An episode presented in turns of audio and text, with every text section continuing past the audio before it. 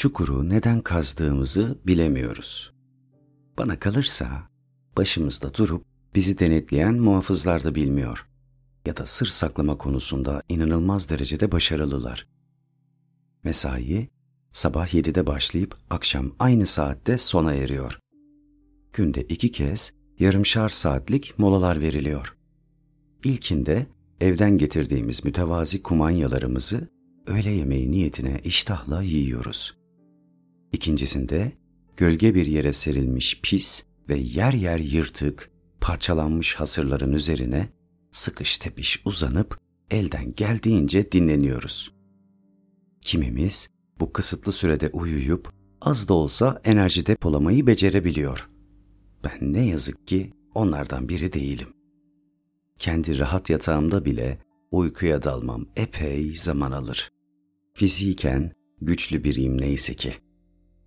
Şimdilik bu gerçekten de çok ağır mesaiye dayanabiliyorum. Ama gün boyu güneş altında çalıştığımız için kafamıza koyduğumuz ıslak mendiller ya da bezler dışında herhangi bir korunağımız yok. Bu tempoda daha ne kadar çalışabilirim bilemiyorum. İşi biraz savsaklar gibi olduğumuzda gaddar, suratsız muhafızlar anında yanı başımızda bitiyor. Öncelikle sert şekilde uyarıyorlar biz tembelleri, bozguncuları. Uyarılarının işe yaramadığı kanaatine varırlarsa kırbaç sırtımızda ve bacaklarımızda ard arda şaklamaya başlıyor. Yılan gibi uzun uzun tıslıyor. Sıcak, yorgunluk, haksız yere uğranılan hakaretler, en fenası da kırbaç sızısı derken çukur gerçek bir cehenneme dönüşüyor. Cezalandırılan kişinin yakınındaki işçiler aynı şeyin birkaç dakika sonra kendi başlarına da gelebileceği korkusuyla insanüstü bir gayretle arttırıyorlar çalışma tempolarını. Bir haftadır böyle. 7'den 70'e tüm ülke halkı işi gücü bırakmış, bu devasa boyutlardaki çukuru daha da genişletmeye ve derinleştirmeye çalışıyoruz. İddialara göre hükümdarın kesin buyruğu söz konusu. Ona fiilen karşı koymak, hatta usulünce itiraz etmek, ürkekçe bile olsa kararlarını sorgulamak ne mümkün. Anında kafanız uçurulur ya da kararlı, becerikli eller tarafından dibi görünmeyen bir uçurumdan aşağı tepe taklak yuvarlanırsınız. Kimse de bunun hesabını sormaz, soramaz. Aklınızdan bile geçirmeyin öylesi tehlikeli bir düşünceyi.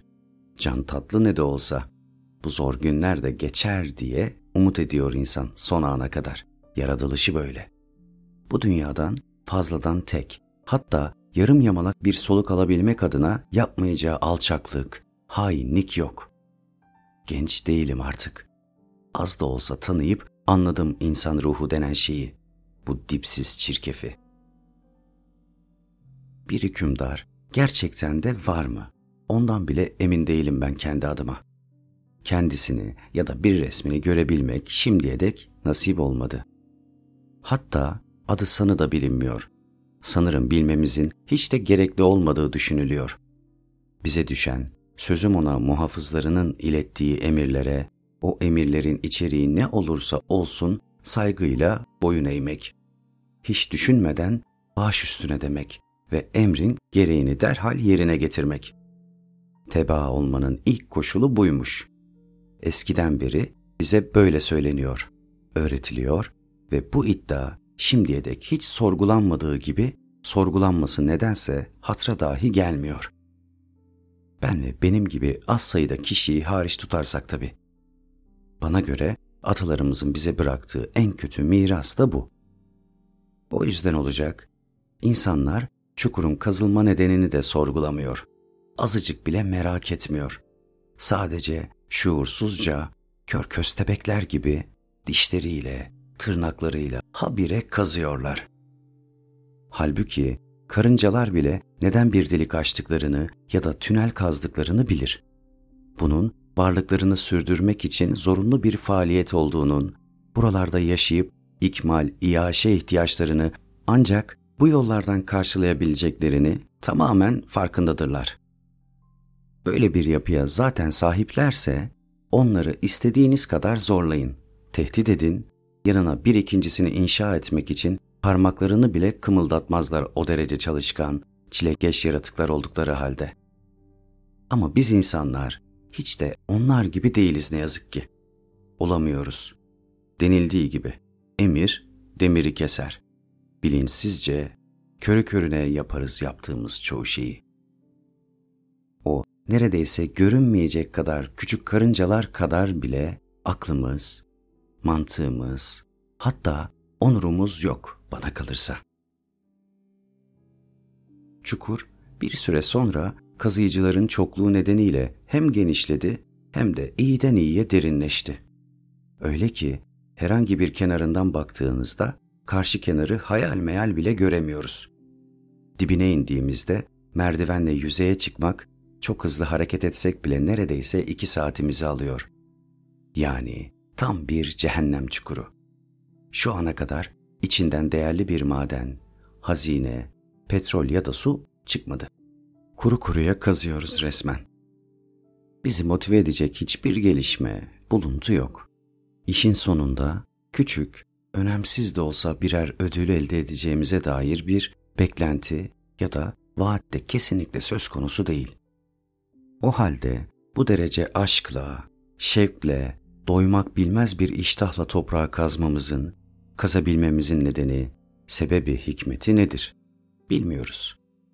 Bence bu filozofların, psikologların ve sosyologların açıklaması, araştırması gereken bir olgu. Ama bizim ülkemizde bu türlü okumuş kimselerden hiç bulunmaz maalesef. Onların varlıklarını, ne iş yaptıklarını bile tesadüfen bir kitap sayesinde öğrendim. Sonrasında da çok eskiden ülkemizi ziyaret eden yaşlı ve bilge bir yabancıdan duydum.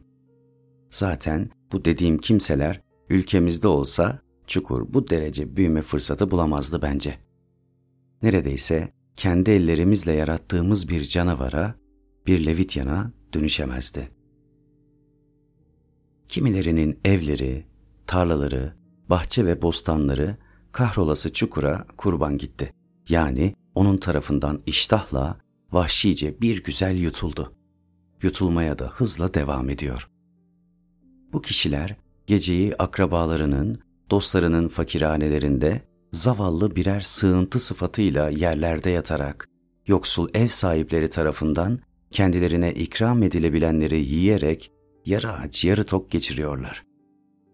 Başlarına geleni şikayet edebilecekleri herhangi bir resmi ya da gayri resmi merci de yok. Herkes kaderine razı görünüyor. Zaman zaman içten içe ya da kendi aralarında durumdan iştenlikle yakınsalar bile muhafızlara ya da yabancılara hiçbir şey diyemiyorlar. Yakında aynı şeyin herkesin başına geleceği gibi zehirli ve haklı bir düşünceyle avınıyorlar. Belki utanarak da olsa. Ki bunun gerçekleşeceği neredeyse kesin. Ortada çukur inşaatının ya da kazısının yakında sonlanacağına dair herhangi bir emare yok şimdilik. Kazı işlemi sırasında yorgunluktan ölenler de oldu tabi. Bunların acınası zayıflıktaki yarı çıplak, toza toprağa bulanmış cesetleri yörelerindeki diğer kazıcılar tarafından yakındaki bir mezarlığa süratle taşınıp toplu olarak gömülüyor. Ne mezar taşı ne bir şey. Yakınlarının yas tutmak ya da mezarları başında dua etmek için vakitleri de yok tahmin edebileceğiniz üzere. Diğerleri gibi şuursuzca kazmayı sürdürmek zorundalar. İzin hakları bulunmuyor. Zaten bunu talep edecek cesaretleri olduğunu da sanmam. Artık tamamen köleleşmişler. İradelerini, öz saygılarını çoktan kaybetmişler. Belki de isyan, başkaldırı sözcüklerinin anlamlarından bile uzun zamandır bir haber zavallılar. Ben ve benim gibi az sayıdaki kişi onlar gibi değiliz tabi. Biz henüz o derece mankurtlaşmadık.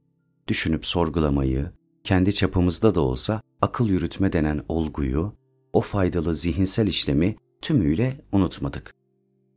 Muhafızlar duyar korkusuyla öngörü ve varsayımlarımızı birbirimizle rahatla paylaşamasak da ara sıra işle ilgili konularda konuşuyormuş gibi yaparak fikir teatisinde bulunabiliyoruz.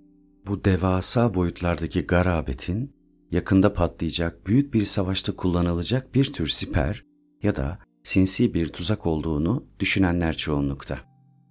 Ancak benim aklım bu fikre baştan beri pek yatmıyor. Bunca derin ve geniş bir çukurun siper olarak kullanılması bence mantık dışı. Hatta kimilerinin ileri sürdüğü üzere düşman ordularını, hayvanları ve silahlarıyla birlikte yutup boğacak bir hendek, bir tür Kızıldeniz olarak değerlendirilmesi de tamamen imkansız. Zira dairesel bir çukur değil söz konusu olan. Ayrıca görünürde hendek tarafından korunması gereken herhangi bir kale ya da şato da yok. Bu arada hükümdarın sarayının nerede olduğu da belirsiz. Tam bir sır. Öte yandan kazılan bölgede ilk günden bu yana değerli bir maden arandığını savunanlara da katılamıyorum. Öyle olsa konunun uzmanları kazı öncesinde keşif, sondaj gibi bazı ön çalışmalar, incelemeler yapardı çukurun kazılmaya başladığı noktaya ve çevresinde. Bana göre kazı noktası rastgele tamamen gelişi güzel şekilde belirlendi. Dolayısıyla çukurdan para edecek bir şeyin elde edilmesi beklenmiyor. Yani bu varsayım da diğerleri gibi tamamen çürük, saçma. Bazıları da yapılanın arkeolojik bir kazı olduğunu, bu bölgede geçmişte bizimkinden tamamen başka uygarlık ya da uygarlıkların bulunduğunu, hükümdarımızın salt bunları ortaya çıkarmak ve belki de bu yolla ülke turizmini canlandırmak amacıyla bu arkeolojik faaliyeti başlattığına inanıyorsa da ben şu ana dek bu düşüncenin de doğru olabileceğine biraz bile ikna edilebilmiş değilim. Zira arkeolojik kazılarda gösterilmesi gereken titizlik, özen baştan bu yana hiç mi hiç gösterilmediği gibi bildiğim, atalarımdan, dedelerimden duyduğum, azıcık da olsa okuyabildiğim kadarıyla dünya kuruldu kurulalı, buradaki ilk uygarlık, tabi bunun adına uygarlık denebilirse biziz.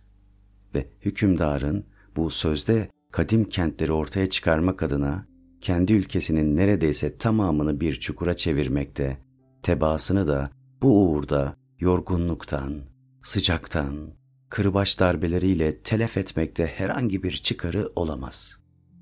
Tabi eğer ortada kimilerince iddia edildiği üzere gerçekten de bir hükümdar varsa ve yaşanan her şey kocaman bir yanlış anlamadan devasa boyutlarda bir işgüzarlıktan ibaret değilse, kim olduğunu bilemediğimiz o uğursuz baş muhafız bize korkunç, ülke ve dünya tarihine geçecek çapta korkunç, ölümcül türden bir şaka yapmıyorsa.''